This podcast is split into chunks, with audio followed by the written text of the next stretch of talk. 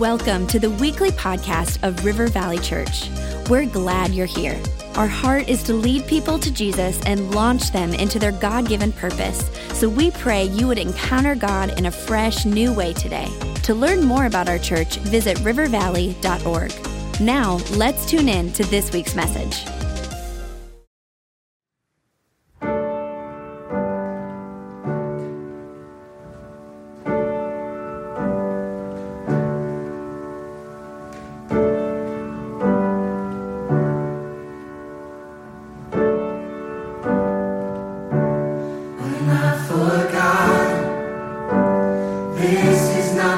The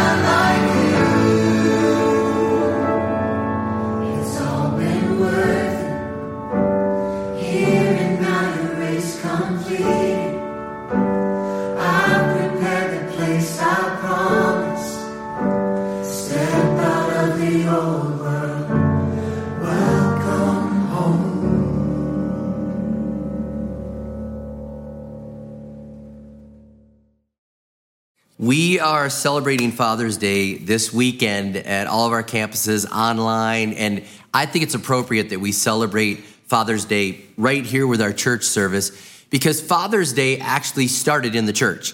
In 1910, uh, a, a daughter by the name of Sonora said, I want to honor my dad, William Jackson Smart.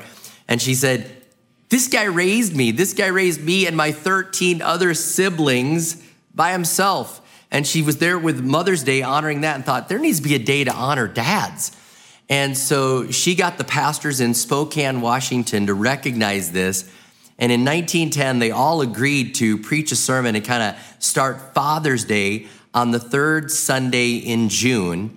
And she worked at it all the way until 1972 when President Richard Nixon declared Father's Day. And so Father's Day has not been around for very long, but fathers have been around for a long, long time. And uh, I'm glad that we get to celebrate Father's Day. I'm glad that we took time in the COVID world and all the chaos that we've been living in to remember Mother's Day. And now I want to remember Father's Day. And uh, the Bible has a lot to say uh, about fathers good fathers, bad fathers, things to fathers. I'll give you just a couple. Ephesians chapter 6, verse 4 says, Fathers, do not exasperate your children. Instead, bring them up in the training and instruction of the Lord. I mean, th- that's something that it's right there. Fathers, you're supposed to do this. Don't exasperate them, don't frustrate them, but raise them in the ways of the Lord. There's scriptures about disciplining. There's scriptures about making sure that uh, uh you, you teach your children. Deuteronomy talks about teach your children when they lay down. Do, there's, there's responsibilities that are there for dads. And I want to look at this and I want to just speak this to dads right now. There are no perfect earthly fathers, okay? We, we I mean, we honor our dads. I'm a dad. I mean, but we're not perfect, okay? Our heavenly father is perfect, but we are not. And I just want to say real quick, uh, when it, I just read that about don't exasperate, I just feel led to say this. When, when you mess up, and you act like nothing happened or you excuse away your bad behavior, you are exasperating your children. You are not doing what you're supposed to do. You can admit, I'm not perfect, and then explain how you're going to change those things, apologize, don't explain away, and realize we're not perfect, but uh, man, we're moving in the right direction here. But our, our loving Heavenly Father, He is perfect, and there's a, an amazing example for us to follow. And I want to look at a few things there. Um, and he is our loving heavenly father. Second corinthians 6 18 says this i will be a father to you and you'll be my sons and daughters says the lord almighty. Grab hold of that. If you're saying i don't have a good dad in my life or i don't have my dad anymore in my life or my dad was absent from my life we need to grab hold of this. He is our loving heavenly father and he will be there in our life. He's there for us. You are loved by god the father um, Psalm 68, verses 5 and 6 talks about this that God is saying, I will be a father to the fatherless, a defender of widows is God in his holy dwelling, a father to the fatherless.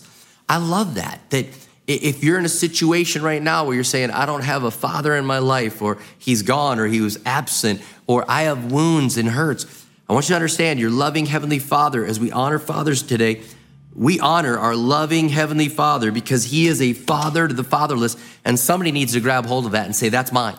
That's mine. I, I, needed to hear that. I needed to be reminded of this because He loves us and He's He's adopted us in as sons and daughters. That's what Galatians chapter 4, uh, verses 4 and 5, it says, But when the set time had fully come, God sent His Son born of a woman, born under the law, to redeem those under the law, that we might receive adoption to sonship. We are sons and daughters of God. We've been adopted in. And He's like, I am your loving heavenly Father. I have an inheritance for you. I am approachable.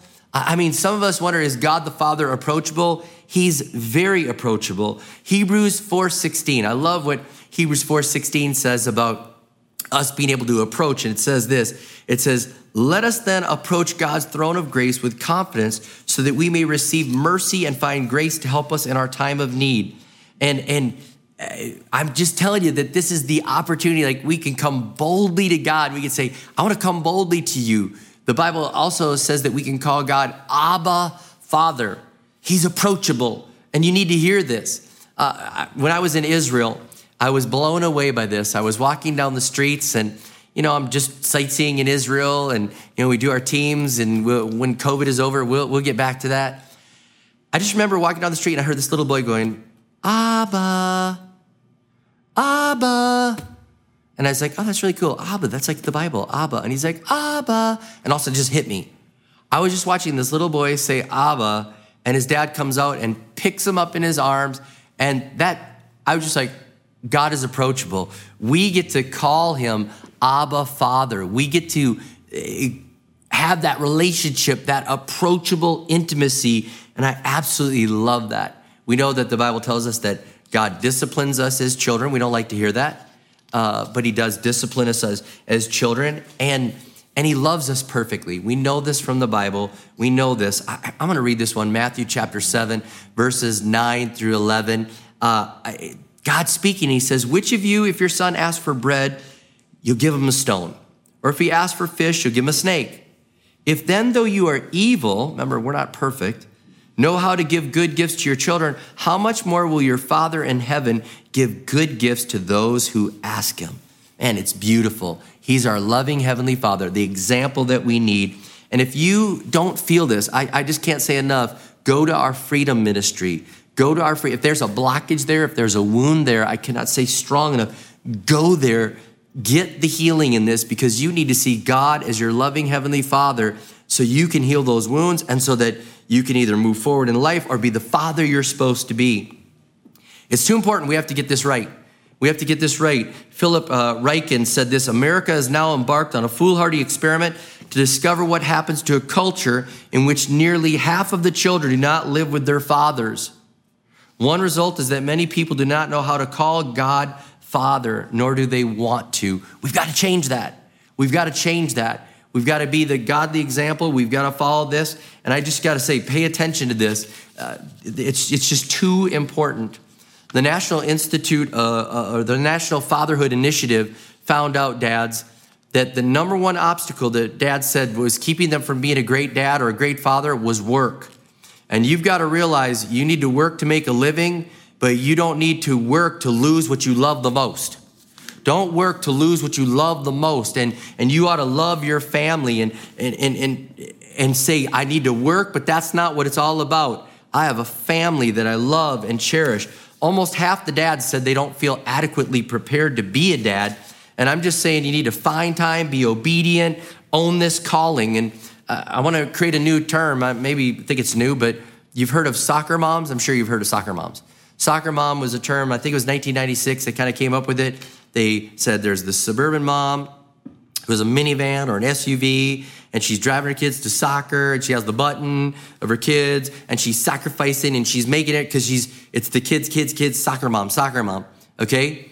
I got a new one for you. Church dad. Church dad. I want us to own it. Church dad church dad, you're going to get them to church, whether it's in the building or it's in the living room. You're going to make sure the devices are turned off, they're focused. You're going to fill the car. You're going to get them there. You know, you get a SUV or pickup truck. I don't know. Church dad, maybe they all have pickup trucks. I don't know. And we get the button. Maybe it won't be them playing soccer, be them praising. I, maybe no buttons. All right, you get the point. Church dad, own it. Raise the money to get them to youth camp. Raise the money to get them on the global team. Raise the money to do the things that they need to do to be spiritually developed because you've got to own this. You're supposed to train, you're supposed to teach, you're supposed to be an example.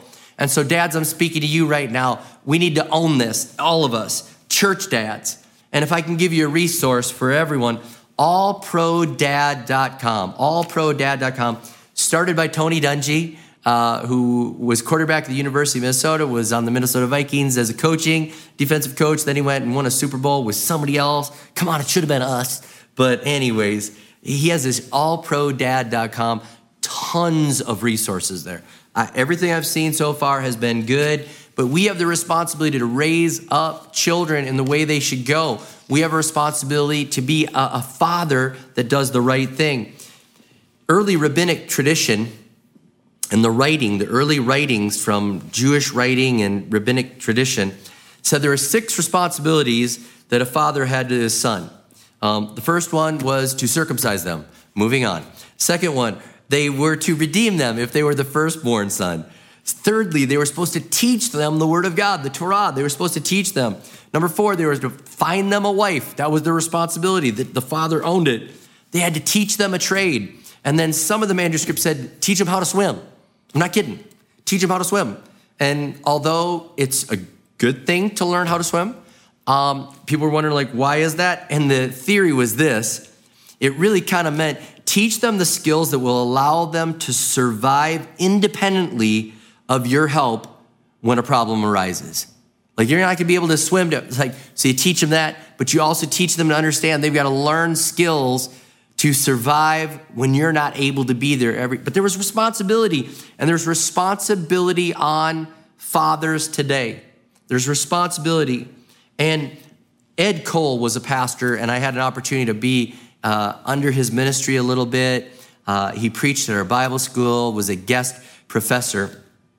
He died in 2002, but he had tons of great advice and, and instruction for fathers. Really quick, I want to give you five things that a father must give his children. And I'm going to use the example of God the Father. Remember, he's perfect, speaking into the life of Jesus, five things.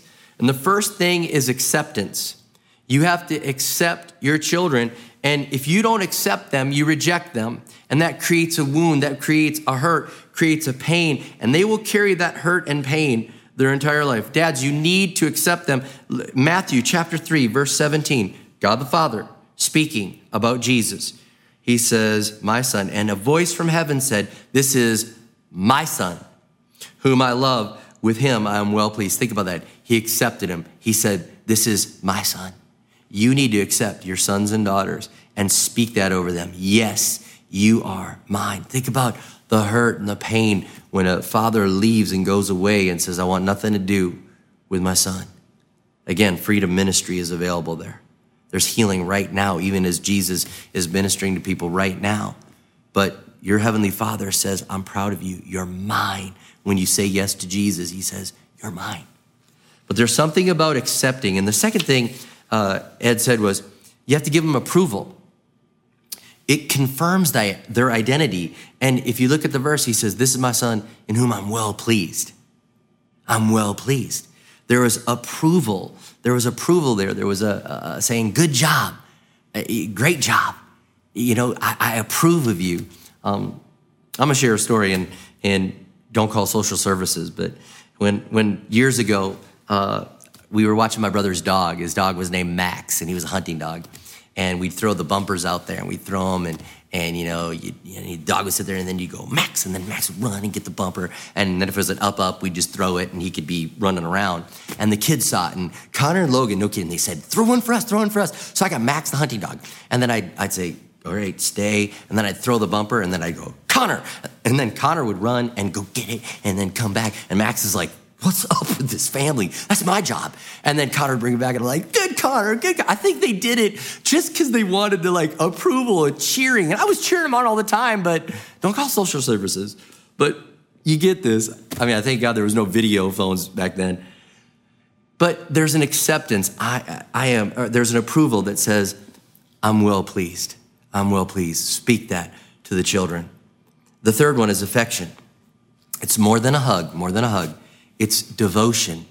Affection says, You're not a problem. You're not a burden. I love you. I make time for you. Okay? And in the passage there, God the Father says, This is my Son in whom I am well pleased. And then he says, Whom I love. There was an affection that was there. You get it's beautiful. It's beautiful. We should be doing this. Now I want to jump to Luke chapter 9, another time when God is speaking but there's an association and a sense of belonging, which is the fourth thing association. There needs to be a sense of belonging that you're in the family. Everyone wants to belong to something, whether it's a club or a sorority or a fraternity or an organization. They just, they, there's, there's a belonging component that's there that says, I'm associated. And in Luke chapter 9, verse 35, it says, A voice came from the cloud saying, This is my son, whom I have chosen. Listen to him. There's an association. I have chosen. There's something going on here. We're together. We're connected. And I'm just praying right now that we would we would find this association of uh, studies have proven that if there isn't that association, if it isn't, I've chosen, I'm together, if you're not giving these things to your children, there's suicide, destructive behavior. I mean, there's so many different things. I have a list of, of things here. It says if you don't have your dad involved in your life, you have a four time greater risk of poverty. You're more likely to have behavioral problem. You're more likely to go to prison. You're more likely to commit a crime. You're 279% more likely to carry a gun and deal drugs seven times more likely to become pregnant as a teen, and two times more likely to, to drop out of high school. There's something about association. And God's saying we have to give that. He showed that example. And then the last thing is authority. Authority. Dads are an authority. We, we teach and respect, we show honor. And, and God the Father had that uh, uh, authority. He says, listen to him. Listen to him. He, he gives Jesus in that moment, he says, Whom I've chosen, listen to him. And then Jesus has this ability to say, I've honored you. I've honored you, Father. I understand your authority. Dads are, are an authority, and we need to realize that we honor, we teach this, we show this. Now, remember, I talked about Ed died in 2002. Um, this is before 2002, and he said this If we don't teach our children authority by exercising proper authority, then it's easy for them to be anarchists and for them to become rebels and for them to deny any exercise of authority in their lives. Think about it. We have no regard for authority anymore. Look at America today. He says, uh, and they want to live licentiously, lasciviously, or rebelliously simply because they've never been taught authority in the home. Jesus honored the Father. The Father says, listen to him, and gave him authority. And I don't think our fathers, we, we realize right now how indispensable our role is. I'm praying right now that fathers would grab a hold of that church dad. I'm a church dad. I'm a church dad. I'm in, I own this. I pray that we'll follow the example of our loving Heavenly Father. We'll give them acceptance, approval, affection, association, and authority. And we'll live in the way that God wants us to live. So, God, I pray right now that you would help us to live in that way, to heal the wounds that are there. And I pray that you would be a father to the fatherless. And then I pray to those fathers out there that they would apply these things and live those in Jesus' name. We honor fathers today, but we want to honor them for more than procreation. We want to honor them for the ability to be in the lives of their children and to disciple them and raise them in the ways of the Lord. Thank you for being our loving Heavenly Father. We give you the praise, the glory, and the honor. In Jesus' name we pray. Amen and amen.